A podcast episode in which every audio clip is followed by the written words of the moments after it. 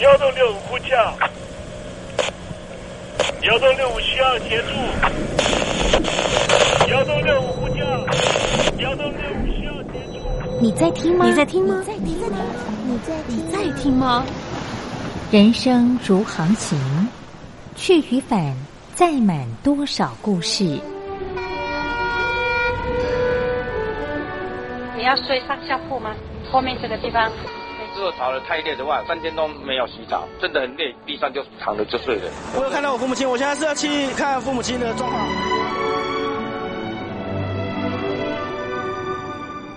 聆听故事湾，让每个故事找到属于自己的码头。我到了那儿以后，我们就往妈妈家去。我一到那边，就感觉我妈妈已经她能够活活下来都不容易，我知道。她没她没跟我讲，我也不敢问，好好苦。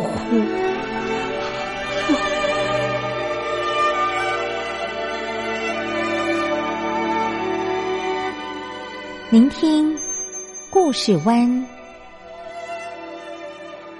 聆听故事湾。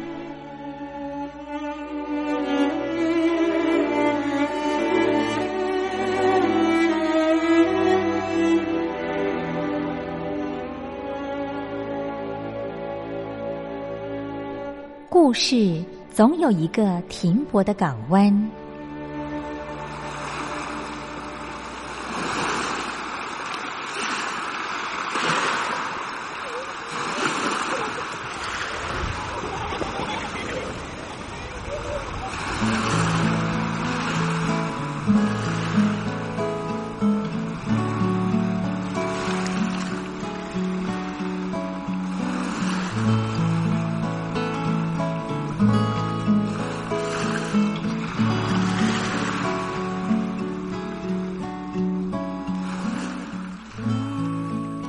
一二三四五六七七六五四三二一，大陆听众朋友您好，我是您的好朋友东山林，在台北问候您。正在为您进行的栏目就是聆听故事湾，一二三四五六七七六五四三二一，全年无休，每天在空中为您服务。您在每天的凌晨三点十分，或是傍晚的六点十分，都可以在光华之声频道收听到这个栏目。聆听寰宇趋势，不用太多解释，因为聪明的你心中自有诠释。亲爱的听众朋友，我们的节目早晚各一次，听众朋友你可以选择最适宜的时间，和东山林共度这短暂的五十分钟的时光，就在光华之声的频道空中相见。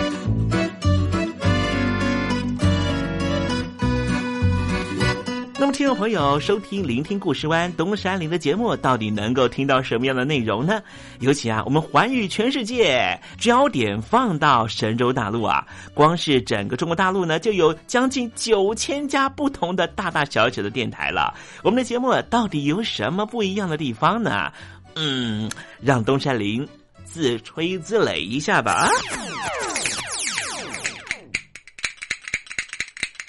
空中频道何其多，赵钱孙李挺能说。热点平地上直播，仔细听来差不多。直播室外领导多，你说他能怎么说？开场才说查黑窝，碰上土狼不敢摸。主播低头翻翻稿，导播左右反复搓，想到孩子泪婆娑。好了好了，都别说，且听东山林怎么说。东山林不是红太狼，也不是那喜羊羊，亲亲海上一叶舟，才能自在自在说。客官呐、你拉把椅子随便坐，袒胸露背床上卧，怎么自在怎么做，就当这是自己家，自己家。睁大眼睛，show time！Hello，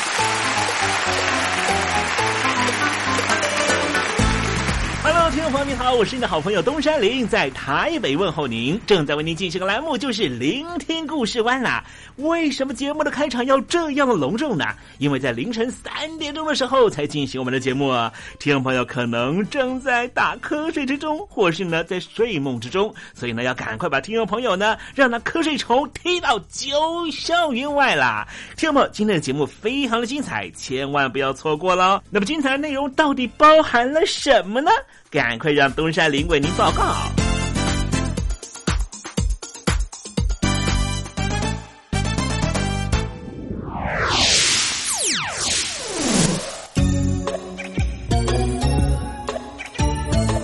星期四，星期四，猴子当老师。我一个堂妹呢，念的是台中的呃红光科技大学的护理系哈，所以她现在呢已经在这个医院里面呢担任这个呃可爱的这个护理师的工作。为什么特别说可爱的呢？因为每次想到这些护理师，哎，听众朋友，尤其男性听众朋友有没有想歪？我没有往那个方向走，我是说呢，这些呃护理师呢，常常哈在病房里面呢，比方说我爸爸呢当时住院的时候，要不是有这些护理师呢给我这个加油打气哈，那整个病房的。那个呃氛围哈，真的非常非常的晦暗哈。我相信呢，这些护理人员呢，其实啊，真的是陪伴了许多在病痛中的家属啦，或是当事人呢，呃，走过了呃一段呢非常幽暗的人生幽谷里面了哈。所以我才会用可爱这两个字来形容。那这些呢，这个像我堂妹呢，呃，去念这个红光科技大学哈。啊，为什么他们在呃从事工作的时候可以散发这种哈人性的极度的爱的光辉呢？他跟我讲了一件事情，他说呢，他在念书的时候啊，他们校长呢曾经在学校里面做了一件事，让他们深刻的觉得生命的重要哈。是什么事呢？他说呢，有一回呢，他们这个学校的一只小猫哈，也不是所谓的什么校猫了哈，就是呢有这个公务班的人呢跟学校的总务处讲说呢，有只小猫啊困在学校的变电站里面啊。啊，你想说那要怎么样把它救出来呢？那当然需要断电啦。可是你知道，哈，这是个学术单位哦，学术单位呢，可能它的电脑的超级电脑系统都还要在运作的时候呢，哈，这样要断电的话，不是觉得挺可怕的吗？哈，可是没想到呢，他们的校长哈叫吴聪能哈，想都没想，立刻只是说全校断电，也要把这只小猫救起来了哈。然后呢，救猫的过程二十分钟呢，让全校的师生呢都感觉非常的值得。我这个堂妹跟我讲了以后，才知道说呢，哎，真的也，这个为人师表哈，你做的任何的啊举措啦哈，你的言行呢，都会成为呢学生效法的对象哈。那么与此同时呢，我看到了一篇报道哈，这是啊香港的南华早报啊，特别派了记者到了广西的桂林来采访，发现呢，最近哈中国大陆的猪价上扬了哈。没想到呢，狗肉跟猫肉呢就受到了欢迎了哈。一年多前呢，这个猪肉的价格呢仍旧在每公斤二十五元人民币上下，现在涨到六十块人民币啊。主要的原因呢就是呢非洲猪瘟的关系了啊。所以呢，呃，为了求得这个蛋白质的关系呢，哎，老百姓呢选择吃狗肉和猫肉啊，因为相对来说呢，一方面取得容易，二方面也比较便宜啊。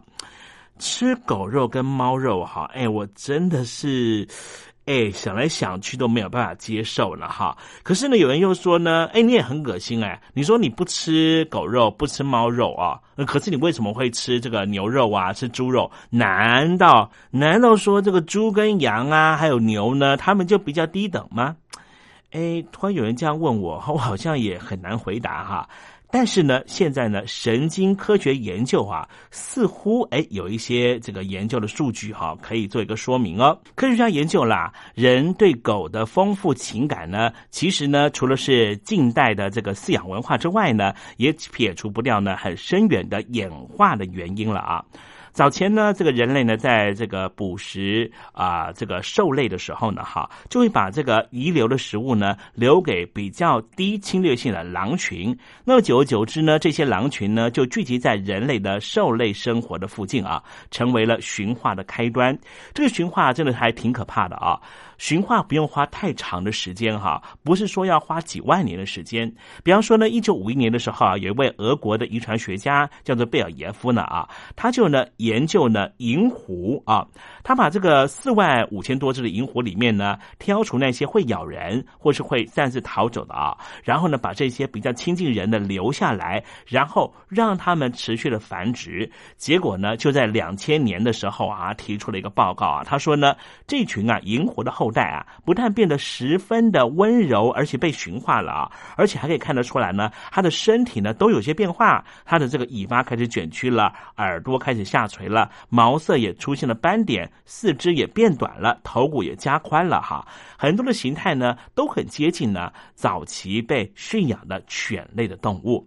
所以换句话说呢，人类跟狗之间的关系呢，哈，那已经是一个伙伴关系了啊。如果你说，哎，你跟猪之间呢，好像没有这种伙伴关系，你可以试试看。如果把这只猪呢，你带回家饲养啊，然后开始呢，让它们自然的繁殖，也许几十年过后呢，这只猪呢，跟你呢就出现了情感了。我现在所讲的，并不是说你要跟猪结婚，而是说呢，这只猪呢也会变跟狗一样呢。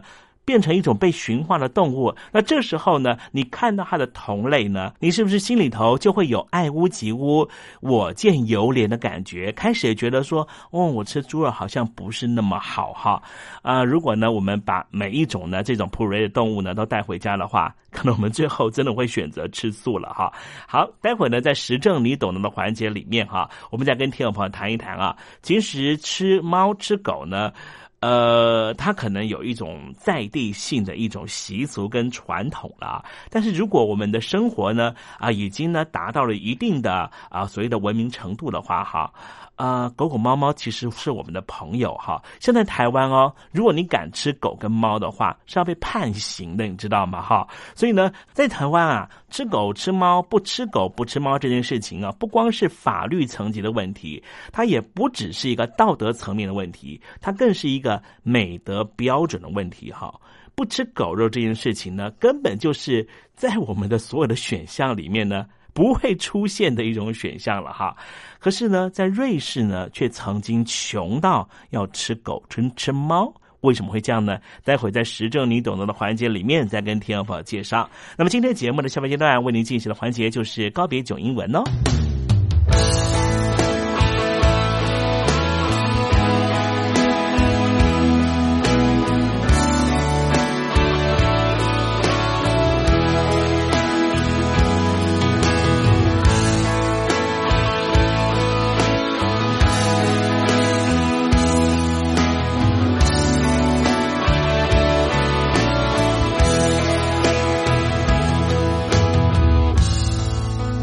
谁和你在爱中飞行？我是石康君，在台北祝福你和他一路顺风哦。用了情，听你唱一了百了的表情，脏了心，再次让自己透明。我靠近，只会更看清你向他接近，怎么停？才能陪你到绝境，用尽了所有力气学他的强硬，末日来临让你抱得更紧。曾相信坚持能够让你不灰心，失去他我仍能给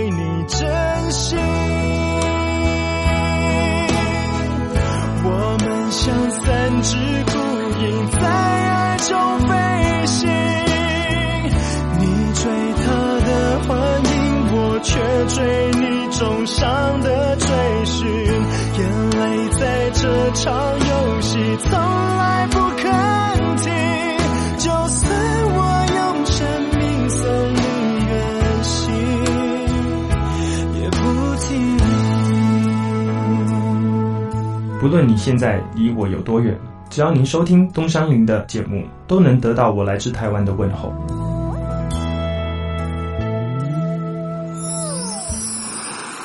这里是光华之声。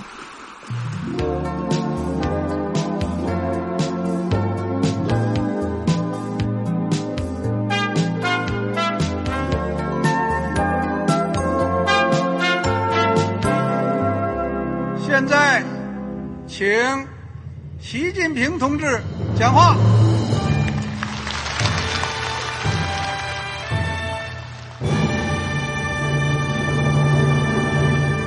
中国梦必须紧紧依靠人民来实现。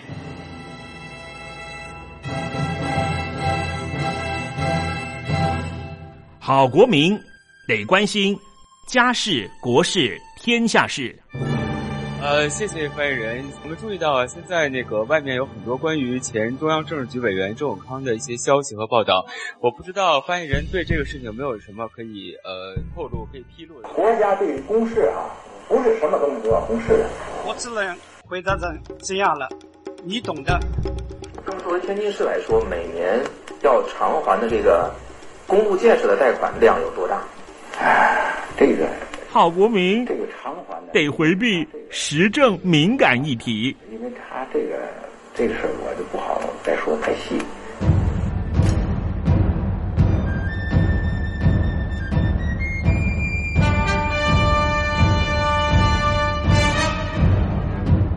我们要坚持人民当家作主，坚持人民主体地位。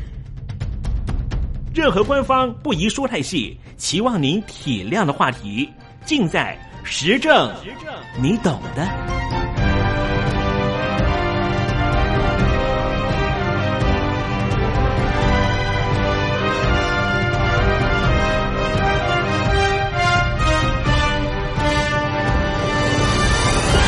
我只能回答这样了，你懂的。那些官方无法为您说太细的事情，就让东山林为您详细的说明白。天婆早上好，晚上好，正在为您进行的栏目就是聆听故事湾。此刻为您进行的环节就是时政，你懂的，一同关心焦点话题。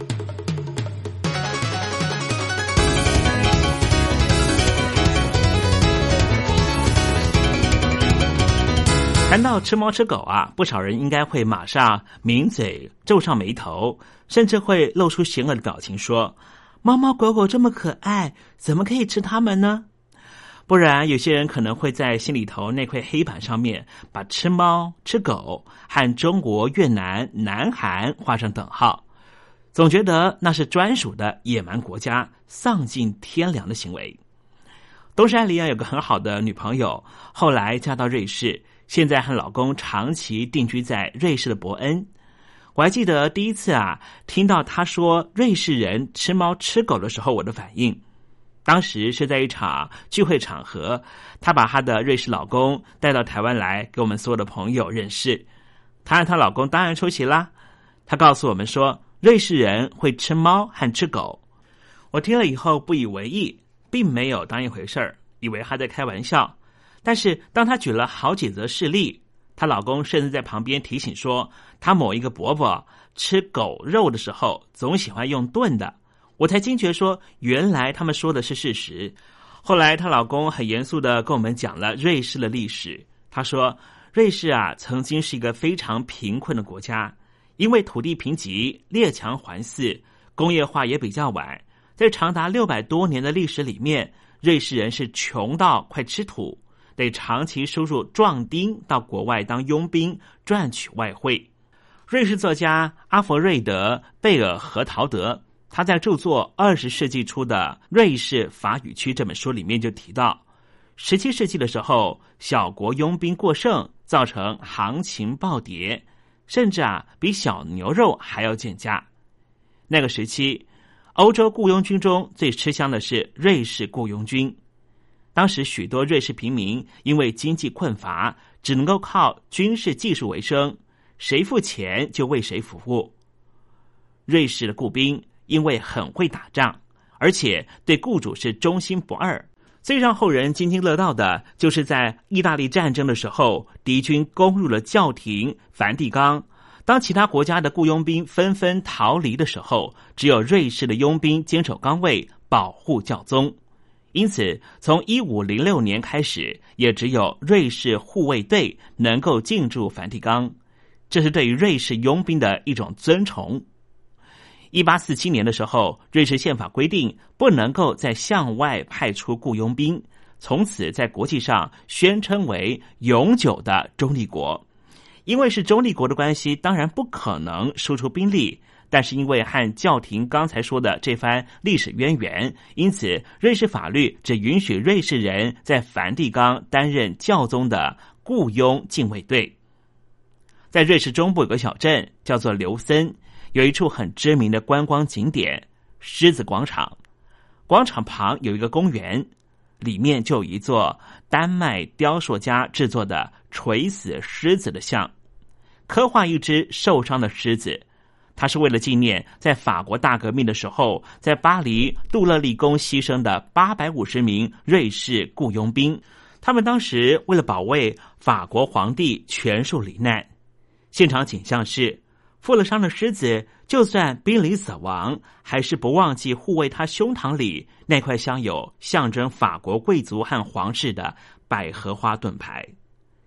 悲伤的神情不但让人动容。更代表瑞士人的英勇精神和骄傲，这也难怪美国作家马克·吐温说：“这只狮子是世界上最让人悲伤感动的一块石头。”过去数百年，至少有两百万名瑞士雇佣兵为国外的主子卖命，在大大小小的武装冲突里，也不断发生瑞士雇佣兵为各自的雇主而相互残杀的悲剧。这也是为什么瑞士在十九世纪坚持要成为一个中立国家的主要原因。另外，瑞士的提契诺人曾经把小孩送到北意大利人家清扫烟囱，直到一九一五年，瑞士政府才立法禁止。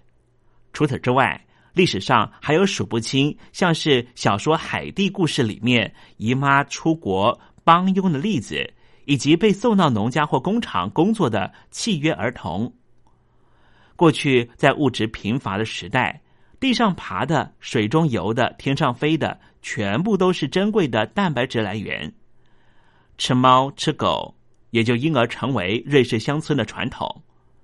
虽然二十世纪下半叶小国翻转命运，开始致富，但现在依旧存在有零星吃狗吃猫的案例。二十世纪的上半叶。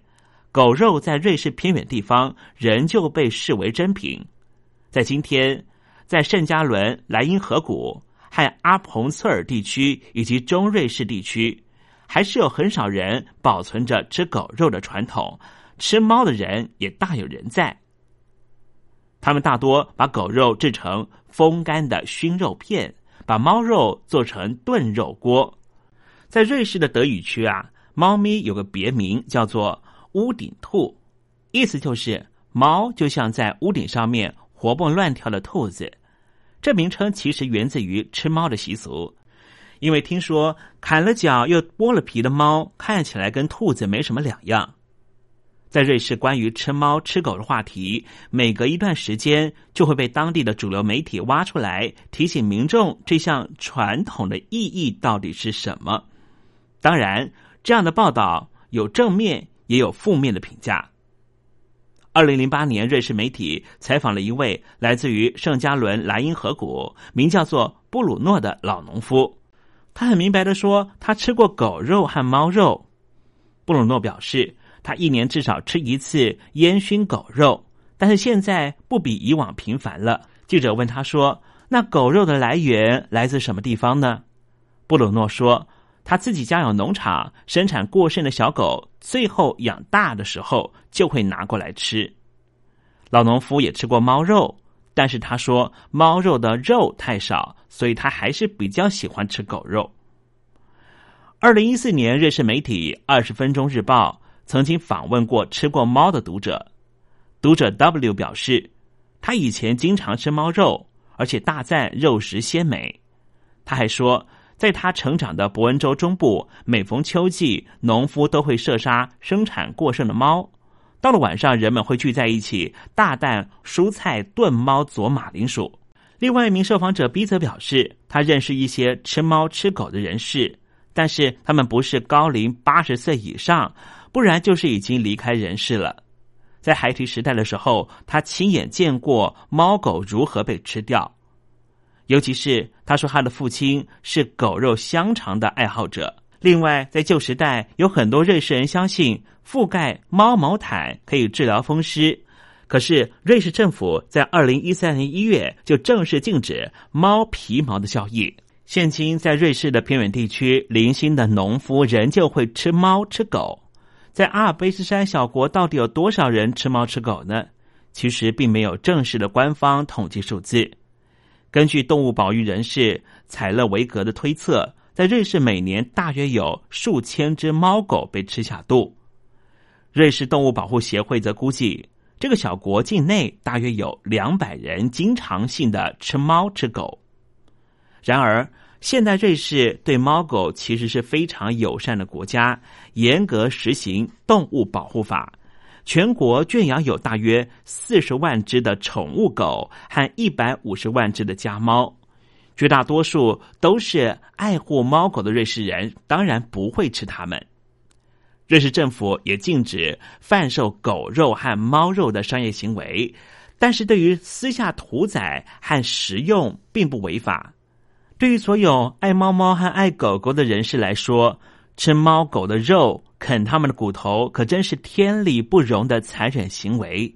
所以，瑞士境内的动物保护团体有好几次都举行公开的请愿活动，甚至游行，请求国会立法禁止吃猫吃狗。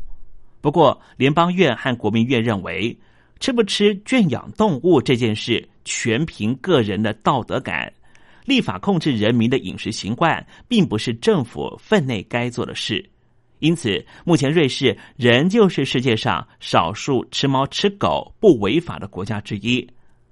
很有意思的是，当二零一七年四月台湾立法完全禁止吃猫和吃狗的时候，瑞士媒体做了非常大篇幅的报道，很多瑞士民众给予完全正面的评价。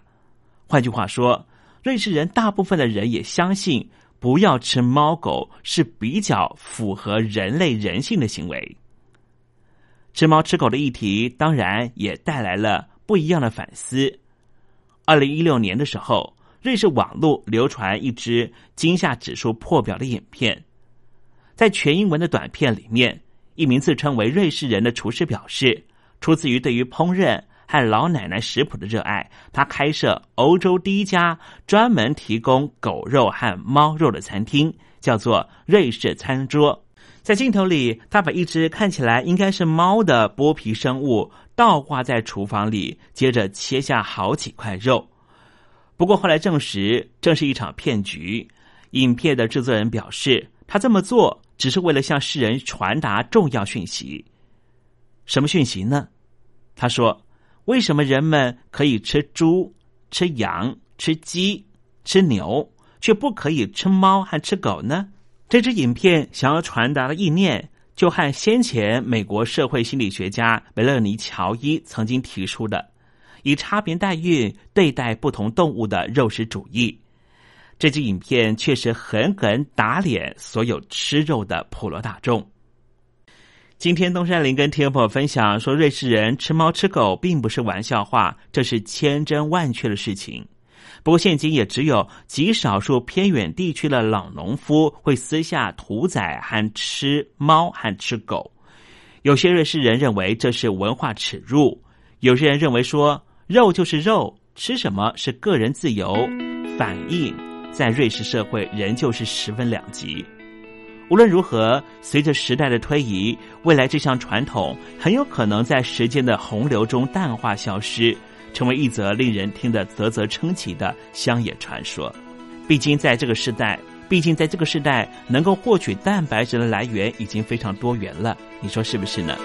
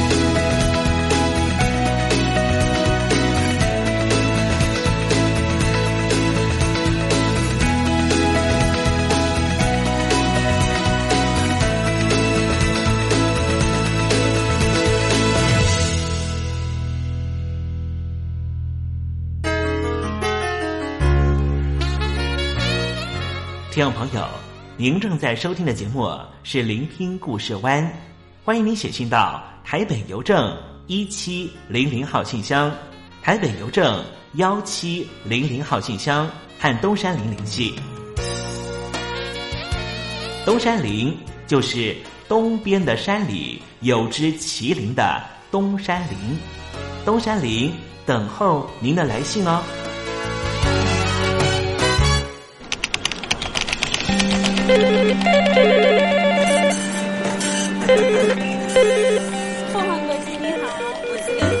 副总，是不是从第一位王先生开始？我有一个大胆的请求，你说，请请你们把这个职位给我。 Can you speak English? Of course. What we need is ability to organize marketing campaigns and supervise employees. Effective communication abilities and public relation, relation skills. So what is your competitive advantage? 呃 I, I, I, 我们还是说母语吧。学了二三十年英文，还是没法开口吗？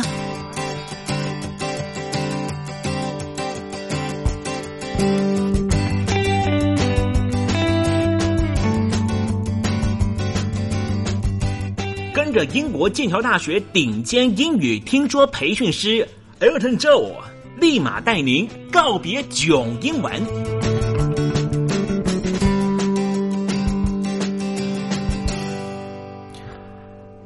各位听众朋友，大家好，我是 Elton，很开心又回到这个哇，可以跟听众朋友交流分享，还有呃帮助听众朋友的一个嗯很有趣的小园地，每次回来都非常开心。嗯，我是 Elton，呃，很期待可以听到。接到更多的听众朋友的，不管是来信，或者是心情分享，或者是有需要帮忙的部分，我们都会觉得非常乐意、非常开心哦。如果遇到任何的英语学习，或者是呃英语教学上的任何问题，或者在和老外沟通上面觉得有卡卡不顺的地方，需要帮忙，或者是在文章的解读上面觉得，呜，好像需要这个协助的时候，都很欢迎可以来信到台北邮政一七零零号信箱，台北邮政的一七零零号信箱，我们就会快速的为您解答，为您服务。记得署名节目主持人东山林先生哦。在今天的节目，我们还是照惯例用听歌学英文的方式。今天要听的是什么歌曲呢？今天要听的是 Annie Lennox，非常非常老牌经典的白人灵魂女唱将 Annie Lennox，在一九九一年所发行的呃电影主题曲《Love Song for a Vampire》给吸血鬼的情歌。原本呢是 Annie Lennox 非常得意的作品，并且搭配上呃当时基努里维和维诺纳瑞德非常年轻时候，呃大家都还是青涩年代的吸血鬼电影，哇搭配上电影的剧情啊，真的是让这首主题曲更具它的历史地位，气势非常的磅礴。我们赶快来听一下。